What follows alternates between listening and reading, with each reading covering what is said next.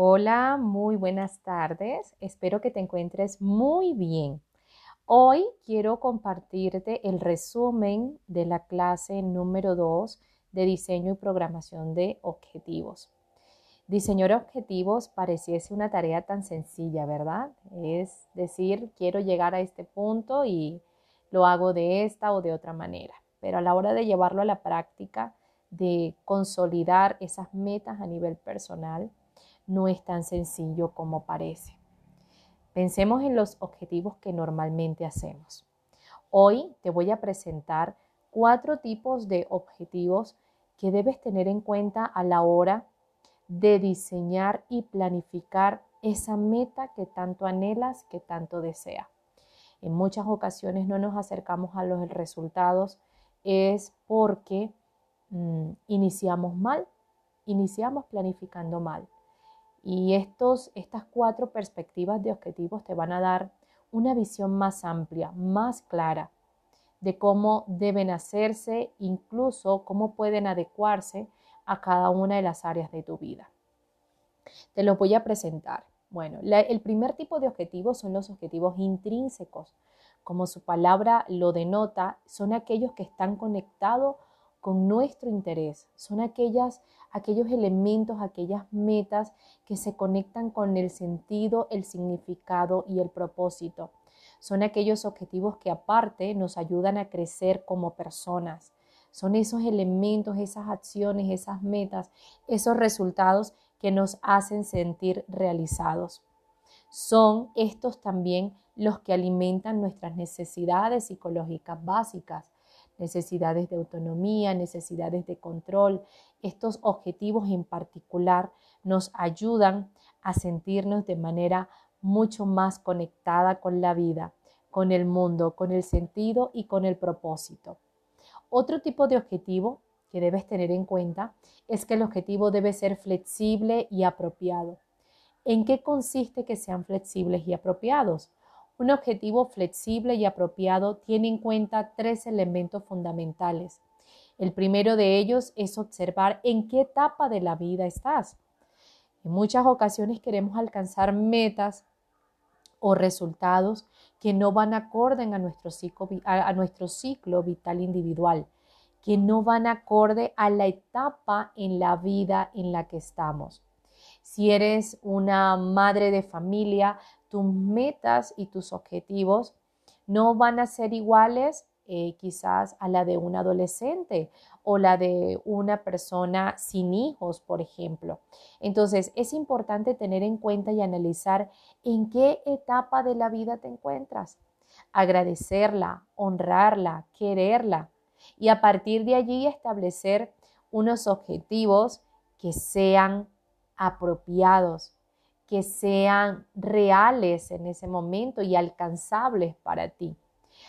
otro elemento que hay que tener en cuenta a la hora de establecer los objetivos y que sean flexibles y apropiados tienen que ver con el autoconocimiento, es decir, saber cuáles son esas habilidades con las cuales cuento para acercarme a mi meta, para acercarme a mi resultado, hacer un inventario con qué cuento y con qué no cuento.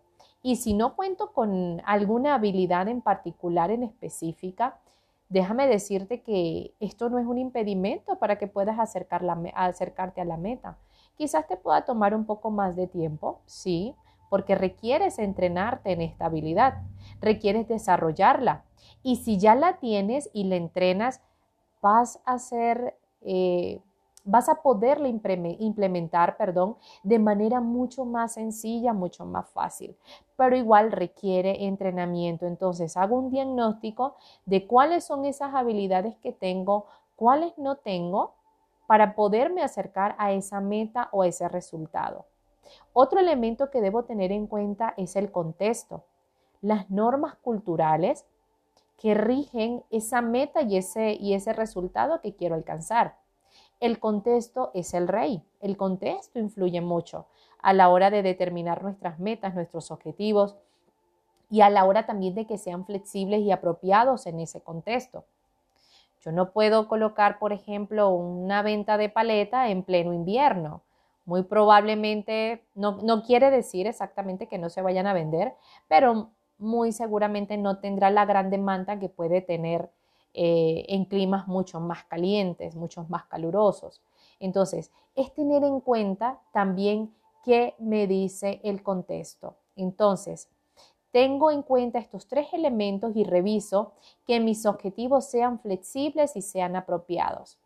Es decir, observo en qué etapa de la vida estoy, cuáles son las habilidades con las que cuento y cómo se compone mi contexto, cuáles son las normas culturales que hacen parte de ese contexto. Otro tipo de objetivo, y no es menos importante, son los objetivos extrínsecos. Estos objetivos extrínsecos están más conectados, tienen gran relevancia, es con opiniones sobre los demás. Es cuando recibes una opinión, cuando alcanzas una meta que los demás pueden observar.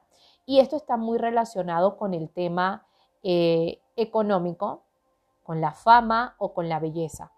Estos objetivos son valiosos en sí mismos, es en lo que aportan, en lo que puede aportar eh, este, esta meta, este alcance.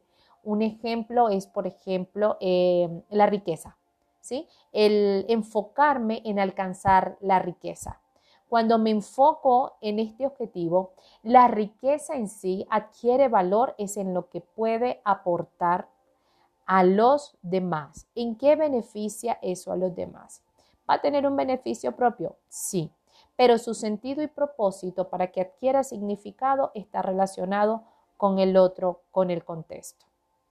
Ahora bien, hay un último tipo de objetivo que me encanta mucho y son los objetivos de actividad son los que tienen que ver con acciones, son los que tienen que ver con comportamientos, son los que tienen que ver con planificación, que te abran actividades, que te abran a la novedad y a la creatividad de manera continua, ya que estos objetivos en relación a los otros tres son más resistentes a la adaptación. Estos objetivos en particular te permiten ayudarte a darle un significado, a darle una estructura, a darle una composición a esa área que tú deseas mejorar o a esa meta que quieres alcanzar. Entonces, un ejemplo, si yo quiero mejorar la relación con mis hijos, ¿qué tal si diseño objetivos relacionados con actividad y las programo? Por ejemplo, eh, vamos a salir al parque todos los días 30 minutos y me voy a enfocar en esa actividad teniendo de manera consciente y presente con qué sentido, significado y propósito la voy a realizar. Entonces, hoy te dejo con esta pregunta. ¿Son eh, tus objetivos intrínsecos, flexibles y apropiados y están orientados a la actividad? ¿Sí o no?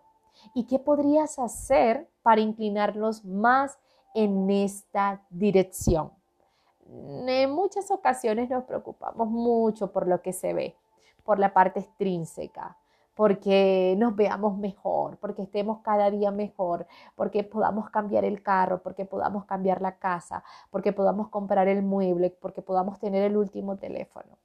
No está mal diseñar objetivos también para eso.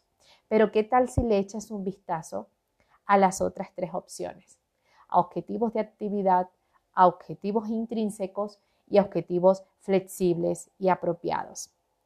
Un abrazo mis amores y nos vemos en el cierre del entrenamiento. Gracias.